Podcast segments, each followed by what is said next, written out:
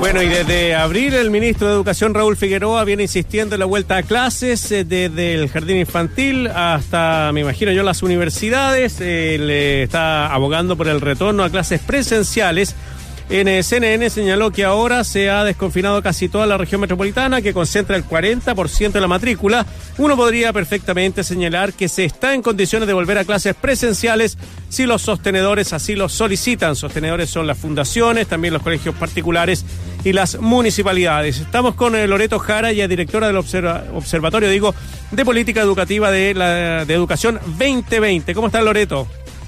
Bien, gusto de saludarles. Igualmente, Loreto, bueno, ¿en qué área te mueves tú? ¿En la área de la vuelta a clases o todavía no? Mira, desde Educación 2020 estamos tratando de contribuir a desdicotomizar esta discusión, porque está muy puesta en la lógica blanco y negro, volver o no volver. Y hoy día, en verdad, hay que analizar esto desde un, de un modo más matizado, eh, más variopinto y con mayores factores a la conversación hoy día, más que decidir volvemos o no volvemos a clases presenciales, primero hay que considerar que las clases han seguido funcionando. Hoy día los profesores y profesoras están haciendo esfuerzos titánicos por implementar procesos pedagógicos en condiciones que son bastante adversas y desiguales. Entonces, más que volver o no volver a clases presenciales, la pregunta es, ¿Cómo nos aseguramos hoy día que todos los estudiantes que habitan en Chile estén recibiendo su educación? Y esa es la pregunta que debiésemos resolver más allá de volver o no volver. Sí, qué bueno que lo mencionas así, Loreto, porque en ocasiones anteriores lo habíamos comentado, que nos llamaba la atención que solo supiéramos del ministro en sus cada dos semanas intento de reinstalar que están las condiciones para volver a clases y una comunidad que rechaza esa postura.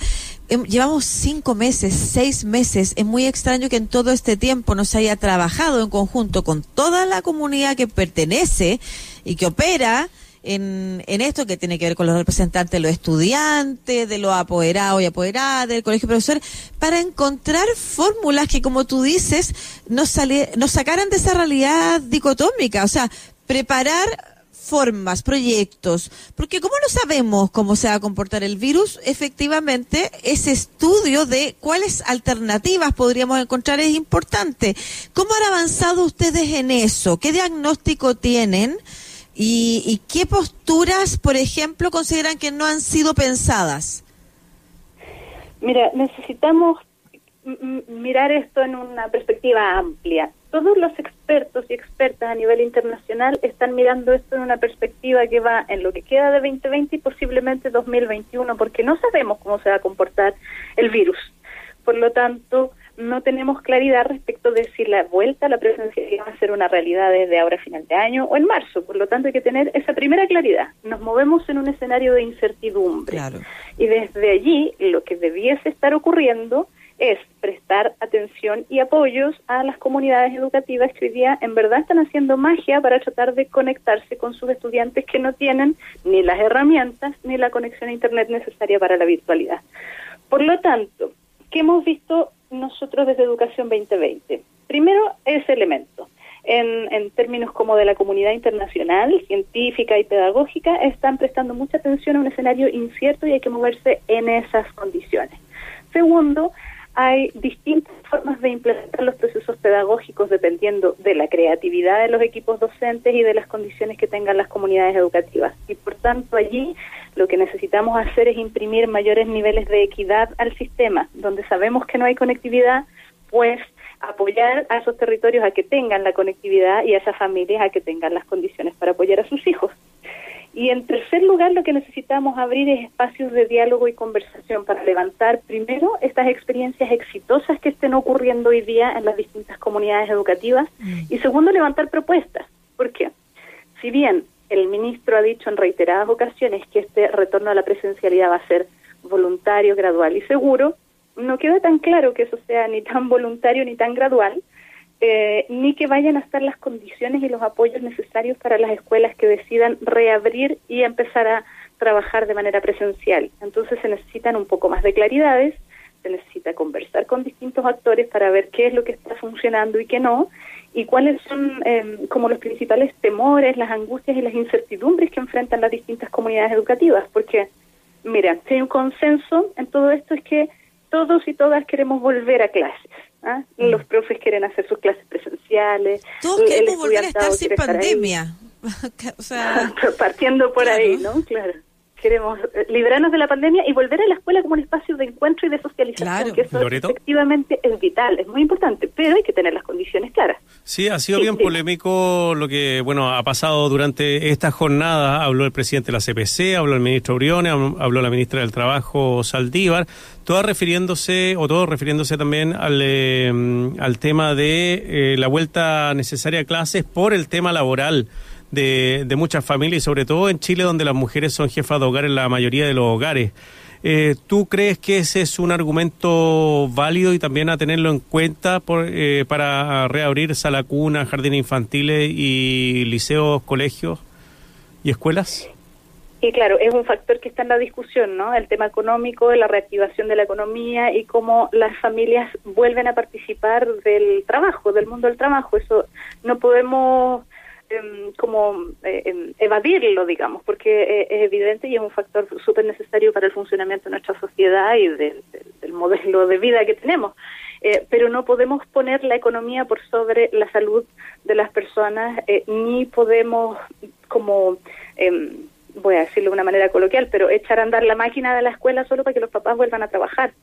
Em, efectivamente son necesidades como hay que mirarlas como en conjunto, pero si, si la reapertura de los colegios responde a una necesidad económica, de reactivación de los puestos laborales y etcétera, quizá estamos mirándolo desde una perspectiva no tan correcta, digamos, porque en el fondo hay que mirar el problema en su totalidad y dar soluciones que contribuyan a esto de una manera compleja y, holística, digamos, integral. Sí, sobre todo, perdona Lucía, el, eh, el tema de las mujeres que son eh, jefas de hogar, que son tal vez están con su hijo solamente y en este momento eh, el tema de no poder salir a trabajar, no poder tener sustento, no poder salir a buscar trabajo por cuidar a, a, su hijo, finalmente les provoca también un daño considerable, ¿o no? Económico. ¿Cómo sobrevive esa familia si es que no tiene el apoyo de la escuela o del colegio? Y claro, esa es una problemática a la que el Estado en su totalidad debería mm. prestarle atención de forma integral, porque efectivamente si, si no hay ingresos en una familia, eso complejiza las cosas desde una perspectiva básica, no la sobrevivencia. Pero no puede ser la respuesta, ok, abramos los colegios sin saber cómo está el panorama sanitario y sin saber siquiera si hemos pasado el tiempo como de cuarentena post 18, que es una fecha bien importante, esperar estas dos semanas a ver cómo se comporta el virus. Sin saber, por ejemplo, yo no sé, y no sé si hay encuestas que lo hayan indicado, si esas mujeres hoy volverían a trabajar o sentirían que están exponiendo a su familia, a sus hijos e hijas, qué es lo que prefieren, cuál, qué es lo que piensan. Y lo digo a propósito de, de que estoy justo leyendo las redes sociales, el diario financiero, a propósito de lo que tú decías, Marcelo. Eh, que titula Grandes empresarios coinciden con ministro Briones en necesidad de reabrir jardines infantiles y salas cuna y sale una foto del ministro Briones con Juan Sutil. Y yo pienso así, qué bueno, ese era justo el actor de la mesa de diálogo que queríamos que tuviera el ministro con las comunidades. Yo no sé si ese es efectivamente el punto de vista que más necesitamos que se encuentre con la del Ministerio de Educación. ¿Qué pasa con las conversaciones con las comunidades, que era lo que yo mencionaba inicialmente? ¿Tú has visto, Loreto, que ha habido intenciones, por ejemplo, de generar mesas de diálogo que incorporen la mirada de los estudiantes, de los profesores y profesoras, de los funcionarios y funcionarias, de también los apoderados, padres vinculados, por ejemplo, a los niños más chicos de Salacuna, Jardín Infantil, que es lo que estamos hablando, y, las primeras etapas del colegio, que pudieran hacer avanzar la conversación en buscar eh, miradas que pudieran encontrarse en el cómo y el qué.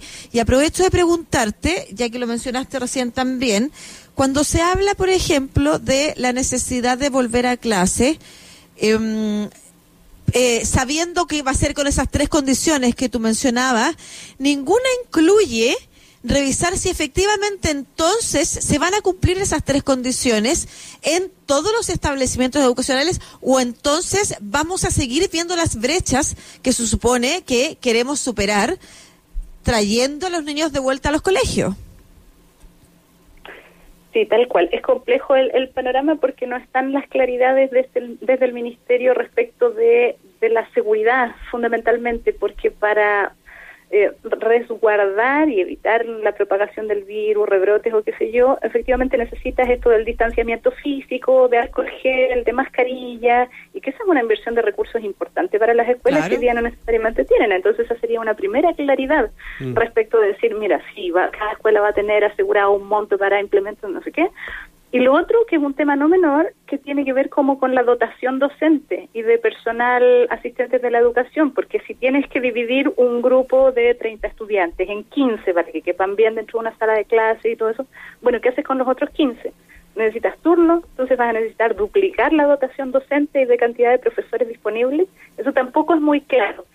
Y posiblemente la escuela no tiene resueltos todos esos elementos porque bueno, porque nadie estaba preparado para esto tampoco, pero porque también se necesitan algunas claridades más específicas respecto de eso. Y sobre este panorama complejo, difícil, lleno de incertidumbre, donde efectivamente desde Educación 2020 en la escuela estamos conectados, descubrimos, o en realidad levantamos la voz de las familias, padres y madres, donde el sentimiento que predomina frente al retorno a clases presenciales es de temor, ¿cierto? De cierta resistencia porque, bueno, la gente no se quiere enfermar, básicamente. Eh, y, y, frente a este escenario de incertidumbre, sería súper relevante que el Ministerio haya convocado una mesa de mm. trabajo donde la mayor cantidad de actores posibles participe de esta conversación, que es un espacio que no se ha dado el ministerio tiene una mm, apertura al diálogo mayor que la que tenía con la ministra Cubillo, eso hay que decirlo. Eh, sin embargo, se limita a ciertos espacios de la sociedad civil, de algunos expertos, de grupos con los que se ha juntado a conversar y dialogar. Eh, entre ellos, Educación 2020 ha participado de algunas de estas conversaciones, pero no es un tono en el que se invite a levantar propuestas desde los actores directamente involucrados en eso. Y por eso ¿Cuál es el tono? Está tan molesto en esto, ¿no? El tono es más bien presentar la lógica de que necesitamos esto de volver a clases porque la escuela es necesaria, porque nos interesa el bienestar de los niños y niñas, eh, porque la escuela es una institución relevante por los aprendizajes, por no profundizar la brecha, por cuidar los derechos de los niños y las niñas, que está bien, es un tono necesario y en eso nadie podría estar en desacuerdo. Sin embargo, no hay espacio para el levantamiento de propuestas desde los actores del territorio. Entonces, claro, el ministerio dice, bueno, si hay una isla en nuestro país que no tiene contagio, ¿por qué le vamos a privar a esos niños y niñas la posibilidad de volver a clase? Tú dices, sí, en realidad eso tiene lógica, ¿no? Es razonable. Eh, sin embargo, lo que se necesita es las claridades respecto de cómo dialoga la situación educativa con la situación sanitaria, si van a tener las condiciones para trabajar de manera regular y segura, como dice el mismo concepto del ministerio, eh, y bueno, ¿y qué hacemos con los otros territorios donde eso no está pasando? Porque también se puede profundizar la brecha por ese lado, por el, el, por el factor territorial, digamos, porque puede ser que un territorio como Magallanes, donde sabemos que están disparadísimos los contagios, bueno, ¿qué va a pasar ahí? Entonces, como que se necesita tener claridad incluso no necesariamente de las respuestas posibles, pero sí de las preguntas que necesitamos hacernos para enfrentar hoy día en el escenario que tenemos hoy el proceso educativo y tratar de garantizar la mayor cantidad de, condiciones para que el estudiantado pueda acceder a su derecho a la educación de la manera más completa posible. O sea, forma... ¿Mm? No está pasando tanto hoy día. A forma de resumen, entonces, sería eh, materiales que tienen que ver con la salubridad de, de los locales, la cantidad de profesores, tiene que haber también eh, mitad de curso por, eh, por aula. O sea, son varias las medidas que serían tomar y me, me imagino que también que debería estar dentro de las fases con más desconfinamiento para poder volver a clase.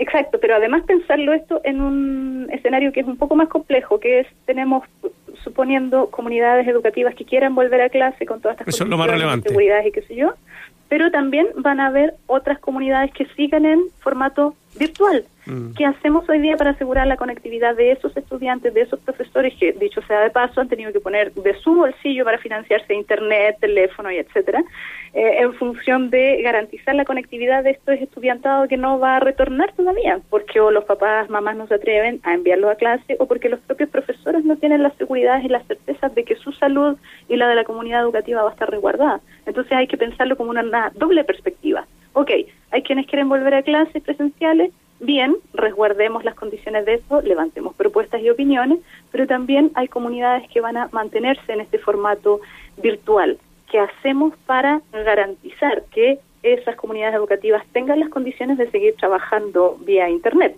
Y entonces hay que pensarlo como un poquito más amplio, no es solo la, la conversación de volver o no volver a la presencialidad. Claro, la, la, la, lo mixto también pudiera darse. Mixta no, pero en este caso, ah, ya, lo, lo mixto pudiera ser una alternativa. No, Loreto Jara, directora del Observatorio- dicen. ¿Ah? Híbrido le dicen los expertos. La claro, lo híbrido. Vamos sí. a cambiar la palabra, lo híbrido. Loreto Jara, directora del Observatorio Política Educativa de Educación 2020, muchas gracias por esta conversación con Estación Central de Radio Sach. Un abrazo. Gracias, un abrazo para ustedes también. Saludos. Chao.